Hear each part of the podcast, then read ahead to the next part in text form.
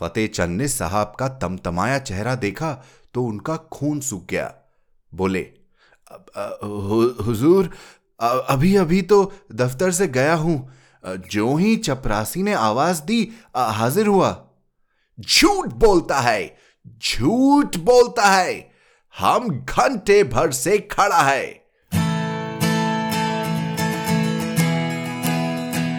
आप सुन रहे हैं कहानी जानी अनजानी। पीयूष अग्रवाल के साथ।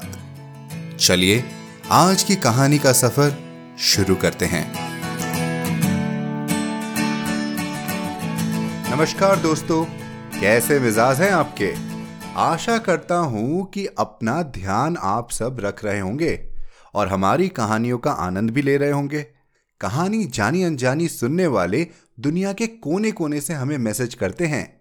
हमारे वेबसाइट पर पाकिस्तान से इकरा रमज़ान लिखती हैं hello Piyush sir I listen to your podcast regularly on Gaana app I am sure your voice is being heard all over the world I am really amazed by your story telling method I really liked episode 43 story, The Return, as it speaks about rebirth and karma. Thank you, sir, for providing us wonderful stories. Keep doing this great job.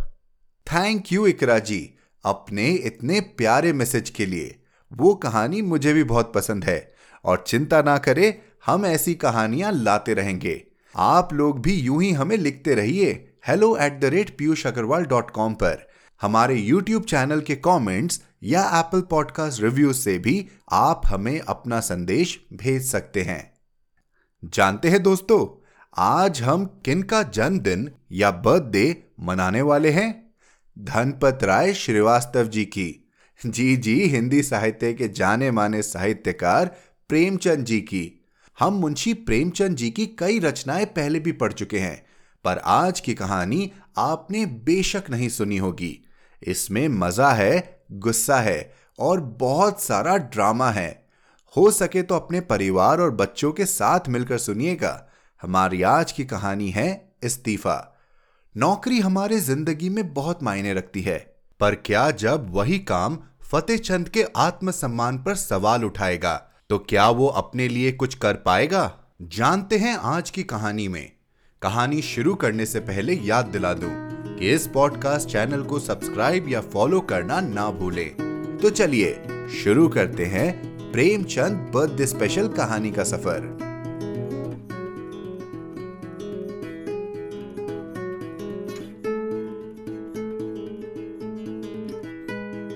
इस्तीफा, प्रेमचंद। दफ्तर का बाबू एक बेजुबान जीव है। मजदूरों को आँखें दिखाओ तो वह त्योरिया बदलकर खड़ा हो जाए। कूली को एक डांट बताओ तो सिर से बोझ फेंककर अपनी राह लेगा। किसी भिकारी को दुत्कारो तो वह तुम्हारी ओर गुस्से की निगाह से देखकर चला जाएगा। यहाँ तक कि गधा भी कभी कभी तकलीफ़ पाकर दो लत्तियाँ झड़ने लगता है। मगर बेचारे दफ्तर के बाबू को आप चाहे आँखें दिखाओ, डांट बताओ, दुत्कारो या ठोकरे मारो, उसके माथे पर बल ना आएगा। उसे अपने विकारों पर जो अधिपत्य होता है, वह शायद किसी संयमी साधु में भी न हो। संतोष का पुतला, सब्र की मूर्ति, सच्चा आज्ञाकारी, गरज, उसमें तमाम मानवीय अच्छाइयाँ मौजूद होती है। खंडहर के भी एक दिन भव्य जाते हैं दिवाली के दिन उस पर भी रोशनी होती है, बरसात में उस पर हरियाली छाती है। प्रकृति की दिलचस्पियों में उसका भी हिस्सा है, मगर इस गरीब बाबू के नसीब कभी नहीं जागते। इसकी अंधेरी तकदीर में रोशनी का जलावा कभी नहीं दिखाई देता। इसके पीले चेहरे पर कभी मुस्कुराहट की रोशनी नज़र नहीं आती। इसके लिए सूखा सावन है, कभी हरा भादो नहीं। लाला फतेहचंद ऐसे ही एक बेजबान जीव थे। कहते हैं, मनुष्य पर उसके नाम का भी असर पड़ता है। फतेह चंद की दशा में यह बात यथार्थ सिद्ध न हो सकी। यदि उन्हें हारचंद कहा जाए तो कदाचित यह अतियोक्ति न होगी। दफ्तर में हार, ज़िंदगी में हार, मित्रों में हार, जीवन में उनके लिए चारों ओर निराशाएँ ही थी। लड़का एक भी नहीं, लड़कियाँ तीन, भाई एक भी नहीं। भौजाइयाँ दो। गांठ में कौड़ी नहीं, मगर दिल में आया और मुरवत। सच्चा मित्र एक भी नहीं, जिससे मित्रता हुई उसने धोखा दिया। इस पर तंदुरुस्ती भी अच्छी नहीं। बत्तीस साल की अवस्था में बाल खिचड़ी हो गए थे। आँखों में ज्योति नहीं। हाजमा चौपट, चेहरा पीला, गाल चिपके, कमर झुकी हुई। ना दिल में हिम्मत, न कलेजे में ताकत। नौ बजे दफ्तर जाते और छह बजे शाम को लौटकर घर आते। फिर घर से बाहर निकलने की हिम्मत न पड़ती। दुनिया में क्या होता है, इसकी उन्हें बिल्कुल खबर न थी। उनकी दुनिया लोक परलोक जो कुछ था, दफ्तर था। नौकरी की खैर मनाते और ज़िंदगी के दिन पूरे करते थे। न धर्म से वास्ता था, न दीन से नाता। न कोई मनोरंजन था, न खेल। ताश खेले हुए भी शायद एक मुद्दत गुजर गई थी। जाड़ों के दिन थे। आकाश पर कुछ कुछ बादल थे। फतेह चंद साढ़े पाँच बजे दफ्तर से लौटे तो चिराग जल गए थे। दफ्तर से आकर वह किसी से कुछ न बोलते। चुपके से चारपाई पर लेट जाते और पंद्रह बीस मिनट तक बिना हिले डुले पड़े रहते। तब कहीं जाकर उनके मुँह से आवाज़ निकलती। आज भी प्रतिदिन की तरह वे चुपचाप पड़े थे कि एक ही मिनट से बाहर से किसी ने पुकारा। छोटी लड़की ने जाकर पूछा तो मालूम हुआ कि दफ्तर का चपरासी है? शारदा पति के मुँह हाथ धोने के लिए लोटा ग्लास मांज रही थी। बोली, उससे कह दे, क्या काम है? अभी तो दफ्तर से आई ही हैं और बुलावा आ गया है। चपरासी ने कहा साहब ने कहा है, अभी फिर बुला लाओ, कोई बड़ा ज़रूरी काम है। फतेह चंद की खामोशी टूट गई। उन्होंने सिर उठाकर पूछा, क्या बात है? कोई नहीं, दफ्तर का चपरासी है। फतेह चंद ने सहम कर कहा दफ्तर का चपरासी? क्या साहब ने बुलाया है? हाँ, कहता है साहब बुला रहे हैं। यहाँ कैसा साहब है तुम्हारा, जब देखो बुलाया करता है। सवेरे के गए गए, अभी मकान लौटे हो, फिर भी बुलावा आ गया। फतेह चंद ने संभल कर कहा जरा सुन लू किस लिए बुलाया है? मैंने सब काम खत्म कर दिया था। अभी आता हूँ। अरे, जरा जलपान तो करते जाओ। चपरासी से बात करने लगोगे तो तुम्हें अंदर आने की याद भी न रहेगी। यह कहकर वह एक प्याली में थोड़ी सी दाल मोट और सेव लाई। फतेहचंद उठकर खड़े हो गए, किंतु खाने की चीज़ें देखकर चारपाई पर बैठ गए और प्याली की ओर चाव से देखकर डरते हुए बोले लड़कियों को दे दिया है ना? शारदा ने आँखें चढ़ाकर कहा, हाँ हाँ, दे दिया है। तुम तो खाओ। इतने में चपरासी ने फिर पुकारा बाबू जी हमें बड़ी देर हो रही है। अरे, कह क्यों नहीं देते कि इस वक्त न आएँगे? फतेह चंद ने जल्दी जल्दी दाल मुठ की दो तीन फांकियाँ लगाई, एक गिलास पानी पिया और बाहर की तरफ़ दौड़े। शारदा पान बनाती ही रह गई। चपरासी ने कहा, बाबूजी, आपने बड़ी देर कर दी। अब जरा लपक कर चलिए, नहीं तो जाते ही डांट बताएँगे। फतेह चंद ने दो कदम दौड़कर कहा चलेंगे तो भाई आदमी की तरह, चाहे डांट लगाए या दांत दिखाए, हमसे दौड़ा नहीं जाता। बंगले ही पर है ना? भला, वह दफ्तर क्यों जाने लगा? बादशाह है कि दिल लगी। चपरासी तेज चलने का आदि था। बेचारे बाबू फतेह चंद धीरे धीरे जाते थे। थोड़ी ही दूर चलकर हाफ़ उठे। मगर मर्द तो थे ही। यह कैसे कहते कि, भाई, जरा और धीरे चलो। हिम्मत करके कदम उठाते जाते थे। यहाँ तक कि जांघों में दर्द होने लगा और आधा रास्ता खत्म होते होते पैरों ने उठने से इनकार कर दिया। सारा शरीर पसीने से तर हो गया। सिर में चक्कर आ गया। आँखों के सामने तितलियाँ उड़ने लगी। चपरासी ने ललकारा, जरा कदम बढ़ाए चलो बाबू। फतेह चंद बड़ी मुश्किल से बोले, तुम जाओ, मैं आता हूँ। वे सड़क के किनारे पटरी पर बैठ गए। और सिर को दोनों हाथों से थाम कर दम मारने लगे। चपरासी ने उनकी यह दशा देखी तो आगे बढ़ा। फतेहचंद डरे कि यह शैतान जाकर न जाने साहब से क्या कह दे तो गजब हो जाएगा। ज़मीन पर हाथ टेक कर उठे और फिर चले, मगर कमज़ोरी से शरीर हाँफ रहा था। इस समय कोई बच्चा भी उन्हें ज़मीन पर गिरा सकता था। बेचारे किसी तरह गिरते पड़ते साहब के बंगले पर पहुँचे। साहब बंगले पर टहल रहे थे। बार बार फाटक की तरफ़ देखते थे और किसी को आते न देखकर मन में झल्लाते थे। चपरासी को देखते ही आँखें निकाल कर बोले इतनी देर कहाँ था? चपरासी ने बरामदे की सीढ़ी पर खड़े खड़े कहा हुजूर जब वह आए तब तो मैं दौड़ा चला रहा हूँ। साहब ने पैर पटक कर कहा बाबू क्या बोला? आ, आ रहे हैं हुजूर घंटा भर में तो घर से निकले। इतने में फतेह चंद अहाते के तार के अंदर से निकलकर वहाँ आ पहुँचे और साहब को सिर झुकाकर सलाम किया। साहब ने कड़क कर कहा, अब तक कहाँ था? फतेह चंद ने साहब का तमतमाया चेहरा देखा तो उनका खून सूख गया। बोले हुजूर अभी अभी तो दफ्तर से गया हूँ। जो ही चपरासी ने आवाज़ दी हाजिर हुआ। झूठ बोलता है, झूठ बोलता है। हम घंटे भर से खड़ा है। हुजूर मैं झूठ नहीं बोलता। आने में जितनी देर हो गई हो, मगर घर से चलने में मुझे बिल्कुल देर नहीं हुई। साहब ने हाथ की छड़ी घुमाकर कहा, चुप रहे, सुअर। हम घंटा भर से खड़ा है। अपना कान पकड़ो। फतेह चंद ने खून की घूंट पीकर कहा हुजूर, मुझे दस साल काम करते हो गए, कभी चुप रहे सुअर। हम कहता है कि अपना कान पकड़ो। जब मैंने कोई कसूर किया हो, चपरासी, इस सुअर का कान पकड़ो। चपरासी ने दबी जबान में कहा हुजूर, यह मेरे भी अफसर है, मैं इनका कान कैसे पकड़ू? हम कहता है, इसका कान पकड़ो। नहीं हम तुमको हंटर से मारेगा। हुजूर मैं यहाँ नौकरी करने आया हूँ मार खाने नहीं मैं भी इज्जतदार आदमी हूँ। हुजूर अपनी नौकरी ले लें आप जो हुक्म दे वह लाने को हाजिर हूँ लेकिन आ, किसी की इज़्ज़त नहीं बिगाड़ सकता।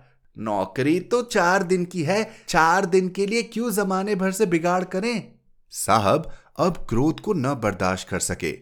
हंटर लेकर दौड़े। चपरासी ने देखा यहाँ खड़े रहने में खैरियत नहीं है तो भाग खड़ा हुआ। फतेह चंद अभी तक चुपचाप खड़े थे। साहब चपरासी को न पाकर उनके पास आया और उनके दोनों कान पकड़कर हिला दिया। बोला, तुम सुअर गुस्ताखी करता है। जाकर ऑफ़िस से फ़ाइल लाओ। फतेह चंद ने कान हिलाते हुए कहा, कौन सी फ़ाइल? तुम बहरा है, सुनता नहीं, हम फ़ाइल माँगता है। फतेह चंद ने किसी तरह दिलेर होकर कहा, आप कौन सा फ़ाइल मांगते हैं? वही फ़ाइल जो हम माँगता है, वही फ़ाइल लाओ अभी लाओ। बेचारे फतेह सिंह को अब और कुछ पूछने की हिम्मत न हुई। साहब बहादुर एक तो यूँ ही तेज मिजाज थे। इस पर हुकूमत का घमंड और सबसे बढ़कर शराब का नशा। हंटर लेकर पिल पड़ते तो बेचारे क्या कर लेते? चुपके से दफ्तर की तरफ़ चल पड़े। साहब ने कहा, दौड़ कर जाओ, दौड़ो। फतेहचंद ने कहा हुजूर मुझसे दौड़ा नहीं जाता। ओ तुम बहुत सुस्त हो गया है।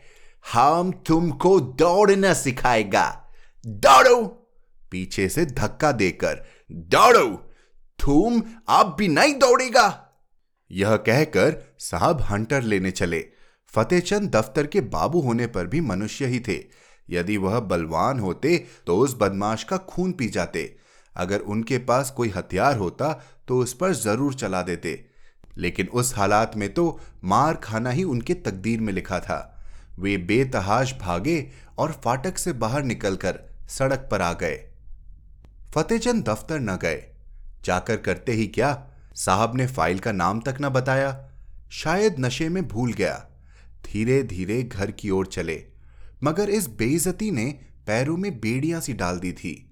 माना कि वह शारीरिक बल में साहब से कम थे। उनके हाथ में कोई चीज़ भी न थी। लेकिन क्या वह उसकी बातों का जवाब न दे सकते थे? उनके पैरों में जूते तो थे। क्या वह जूते से काम न ले सकते थे? फिर क्यों उन्होंने इतनी जिल्लत बर्दाश्त की? मगर इलाज ही क्या था? यदि वह क्रोध में उन्हें गोली मार देता तो उसका क्या बिगड़ता? शायद एक दो महीने की शादी कैद हो जाती। संभव है दो चार सौ रुपए जुर्माना हो जाते, मगर इनका परिवार तो मिट्टी में मिल जाता। संसार में कौन था जो इनके स्त्री बच्चों की खबर लेता? वह किसके दरवाजे हाथ फैलाते? यदि उसके पास इतने पैसे होते जिससे उनका कुटुंब का पालन हो जाता तो वह आज इतनी जिल्लत न सहते। या तो मर ही जाते, या तो शैतान को कुछ सबक ही दे देते। अपनी जान का उन्हें डर न था। ज़िंदगी में ऐसा कौन सुख था जिसके लिए वह इस तरह डरते? ख्याल था सिर्फ़ परिवार के बर्बाद हो जाने का। आज फतेह चंद को अपनी शारीरिक कमज़ोरी पर जितना दुख हुआ, उतना और कभी न हुआ था। अगर उन्होंने शुरू ही से तंदुरुस्ती का ख्याल रखा होता कुछ कसरत करते रहते, लकड़ी चलाना जानते होते। तो क्या इस शैतान की इतनी हिम्मत होती कि वह उनका कान पकड़ता, उसकी आँखें निकाल लेते? कम से कम उन्हें घर से एक छुरी लेकर चलना था। और न होता तो दो चार हाथ जमाते ही पीछे देखा जाता, जेल जाना ही तो होता या और कुछ। वे ज्यो ज्यो आगे बढ़ते थे त्यों त्यों उनकी तबीयत अपनी कायरता और बोधेपन पर और भी झल्लाती थी। अगर वह उचक कर उसको दो चार थप्पड़ लगा देते तो क्या होता? यही ना कि साहब के खानसा में बैरे सब उन पर पिल पड़ते और मारते मारते बेदम कर देते। बाल बच्चों के सिर पर जो कुछ पड़ती पड़ती। साहब को इतना तो मालूम हो जाता कि गरीब को बेगुनाह जलील करना आसान नहीं। आखिर आज मैं मर जाऊँ तो क्या हो? तब कौन मेरे बच्चों का पालन करेगा?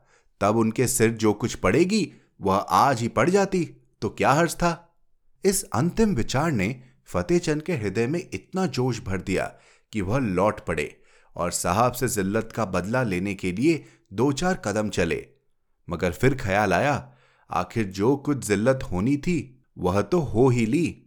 कौन जाने बंगले पर हो या क्लब चला गया हो? उसी समय उन्हें शारदा की बेबसी और बच्चों का बिना बाप के जाने का ख्याल भी आ गया।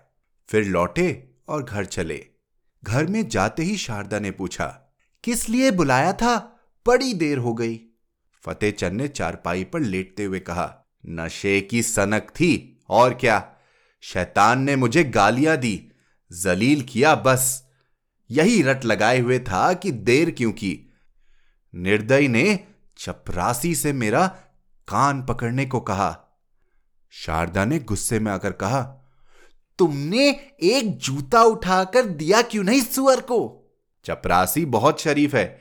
उसने साफ़ कह दिया, हुजूर, मुझसे यह काम ना होगा। मैंने भले आदमियों की इज़्ज़त उतारने के लिए नौकरी नहीं की है। वह उसी वक्त सलाम करके चला गया। यही बहादुरी है। तुमने उस साहब को क्यों नहीं फटकारा? फटकारा क्यों नहीं? मैंने भी खूब सुनाई। वह छड़ी लेकर दौड़ा मैंने भी जूता संभाला। उसने मुझे छड़िया जमाई। मैंने भी कई जूते लगाए। शारदा ने खुश होकर कहा, सच? इतना सा मुँह हो गया होगा उसका। चेहरे पर झाड़ू सी फिरी हुई थी। बड़ा अच्छा किया तुमने। और मारना चाहिए था। मैं होती तो बिना जान लिए ना छोड़ती। मार तो आया हूँ, लेकिन अब खैरियत नहीं है। देखो क्या नतीजा होता है। नौकरी तो जाएगी ही। शायद सजा भी काटनी पड़े। सजा क्यों काटनी पड़ेगी? क्या कोई इंसाफ करने वाला नहीं है? उसने क्यों गालियाँ दी? क्यों छड़ी जमाई? उसके सामने मेरी कौन सुनेगा? अदालत भी उसी की तरफ़ हो जाएगी। हो जाएगी, हो जाए। मगर देख लेना, अब किसी साहब की यह हिम्मत न होगी कि किसी बाबू को गालियाँ दे बैठे। तुम्हें चाहिए था कि ज्यों ही उसके मुँह से गालियाँ निकली, लपक कर एक जूता रसीद कर देते तो फिर इस वक्त ज़िंदा लौट भी ना सकता, ज़रूर मुझे गोली मार देता। देखी जाती।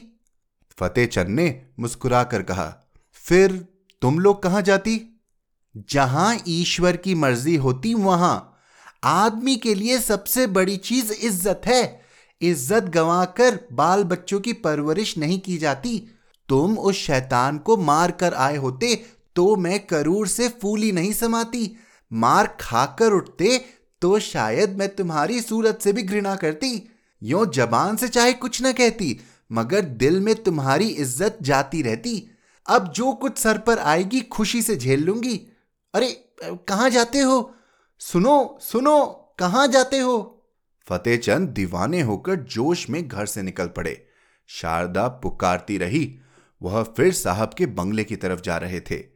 डर से सहमे हुए नहीं, बल्कि गरूर से गर्दन उठाए हुए। पक्का इरादा उनके चेहरे से झलक रहा था। उनके पैरों में वह कमज़ोरी, आँखों में वह बेबसी न थी। उनकी काया पलट सी हो गई थी। वह कमज़ोर बदन, पीला मुखड़ा, दुर्बल बदन वाला, दफ्तर के बाबू की जगह अब मर्दाना चेहरा, हिम्मत भरा हुआ, मज़बूत, गठा और जवान था।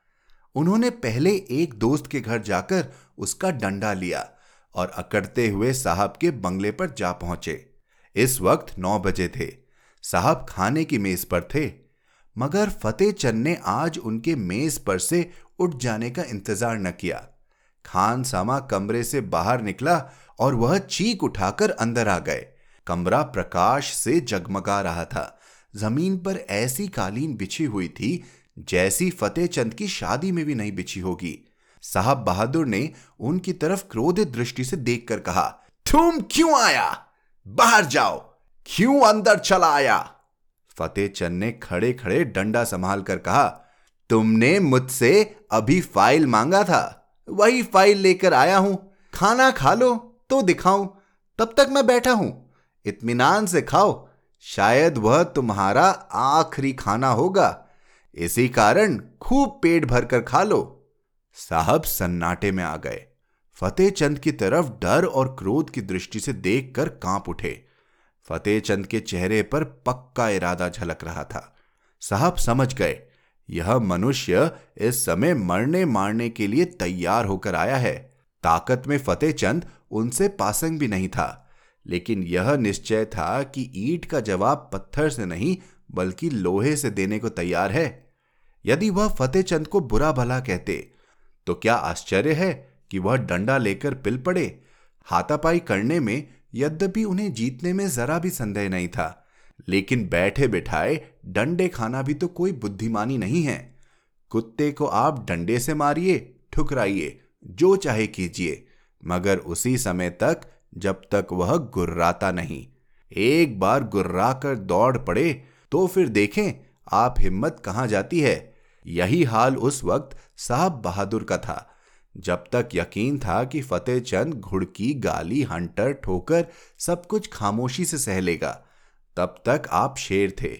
अब वह त्योर या बदले डंडा संभाले, बिल्ली की तरह घात लगाए खड़ा है। जबान से कोई कड़ा शब्द निकला और उसने डंडा चलाया। वह अधिक से अधिक उसे बर्खास्त कर सकते हैं। अगर मारते हैं तो मार खाने का भी डर है। उस पर फौजदारी में मुकदमा दायर हो जाने का संदेशा। माना कि वह अपने प्रभाव और ताकत से जेल में डलवा देंगे, परंतु परेशानी और बदनामी से किसी तरह न बच सकते थे। एक बुद्धिमान और दुरंदेश आदमी की तरह उन्होंने यह कहा ओ हो, हम समझ गया। आप हमसे नाराज़ है। हमने क्या आपको कुछ कहा है? आप क्यों हमसे नाराज़ है? फतेह चंद ने तन कर कहा तुमने अभी आधा घंटा पहले मेरे कान पकड़े थे और मुझसे सैकड़ों उल जलूल बातें कही थी। क्या इतनी जल्दी भूल गए? मैंने आपका कान पकड़ा। ओहो क्या मज़ाक है? क्या मैं पागल हूँ या दीवाना? तो क्या मैं झूठ बोल रहा हूँ? चपरासी गवाह है। आपके नौकर चाकर भी देख रहे थे। कब की बात है? अभी अभी कोई आधा घंटा हुआ, आपने मुझे बुलवाया था और बिना कारण मेरे कान पकड़े और धक्के दिए थे। ओह बाबू जी उस वक्त हम नशा में था। बैरा ने हमको बहुत दे दिया था। हमको कुछ खबर नहीं। क्या हुआ, माय गॉड? हमको कुछ खबर नहीं। हाँ नशे में अगर तुमने गोली मार दी होती तो क्या मैं मरना चाहता? अगर तुम्हें नशा था और नशे में सब कुछ माफ़ है तो मैं भी नशे में हूँ। सुनो मेरा फैसला। या तो अपने कान पकड़ो कि फिर कभी किसी भले आदमी के संग ऐसा बर्ताव ना करोगे, या मैं आकर तुम्हारे कान पकड़ूँगा। समझ गए कि नहीं? इधर उधर हिलो नहीं। तुमने जगह छोड़ी और मैंने डंडा चलाया। फिर खोपड़ी टूट जाए तो मेरी खता नहीं। मैं जो कुछ कहता हूँ, वह करते चलो। पकड़ो कान। साहब ने बनावटी हँसी हंसकर कहा वेल बाबूजी, आप बहुत दिल लगी करता है। अगर हमने आपको बुरा बात कहता है तो हम आपसे माफ़ी माँगता है। डंडा तौल कर नहीं, कान पकड़ो। साहब आसानी से इतनी जिल्लत न सह सके। लपक कर उठे और चाहा कि फतेह चंद के हाथ से लकड़ी छीन ले, लेकिन फतेह चंद गाफिल न थे। साहब मेज पर से उठ न पाए थे कि उन्होंने डंडे का भरपूर और तुला हुआ हाथ चलाया। साहब तो नंगे सिर थे ही, चोट सिर पर पड़ी, खोपड़ी भन्ना गई। एक मिनट तक सिर को पकड़े रहने के बाद बोले, हम तुमको बर्खास्त कर देगा।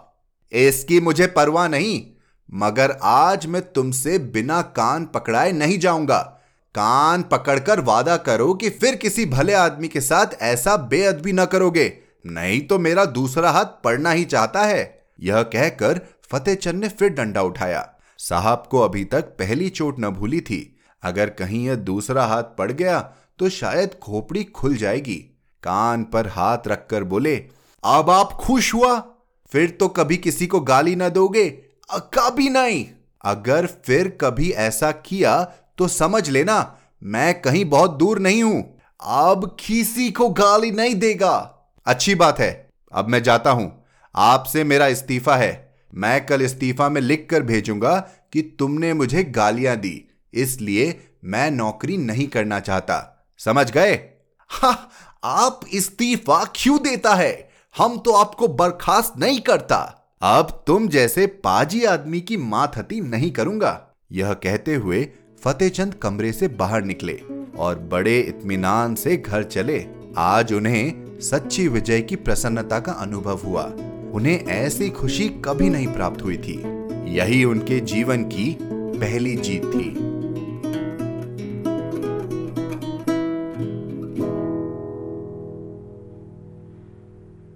तो कहिए दोस्तों, कैसी लगी आपको आज की कहानी? फतेह चंद की बहादुरी पर आपको भी फक्र है ना? क्या उसने सही किया? हमें ज़रूर लिखकर बताएँ hello at the rate Piyush Agarwal dot com पर। और साथ ही साथ, हमें ज़रूर बताएँ कि आपको हमारी कहानियाँ कैसी लग रही हैं। कहानी जानी अनजानी पर हमारी कोशिश है कि हम हिंदी साहित्य के नए, पुराने और अंतर्राष्ट्रीय लेखकों की जानी अनजानी कहानियाँ आप तक लेकर आए। ये शो पूरी तरह से सेल्फ फंडेड है। अगर हमारी कहानियाँ आपके दिल को लुभा रही हो तो आप हमें सपोर्ट भी कर सकते हैं। और जानकारी के लिए पीयूष अग्रवाल डॉट कॉम पर सपोर्ट द शो लिंक पर क्लिक करें। इसी नोट पर मैं आपसे विदा लेता हूँ। आप जिस भी ऐप पर यह पॉडकास्ट सुन रहे हैं, हमें सब्सक्राइब या फॉलो करना ना भूलें। हर शुक्रवार आप तक नई कहानियाँ लाने का श्रेय मैं अपनी टीम को देना चाहूँगा। आज के एपिसोड की प्रोड्यूसर हैं देवांशी बत्रा। आप सुन रहे थे कहानी जानी अनजानी। पीयूष अग्रवाल के साथ, जो कि इंडी पॉडकास्टर की एक पेशकश है। तो हम आपसे मिलते रहेंगे हर शुक्रवार। तब तक के लिए अपना ध्यान रखिए, स्वस्थ रहिए और मुस्कुराते रहिए।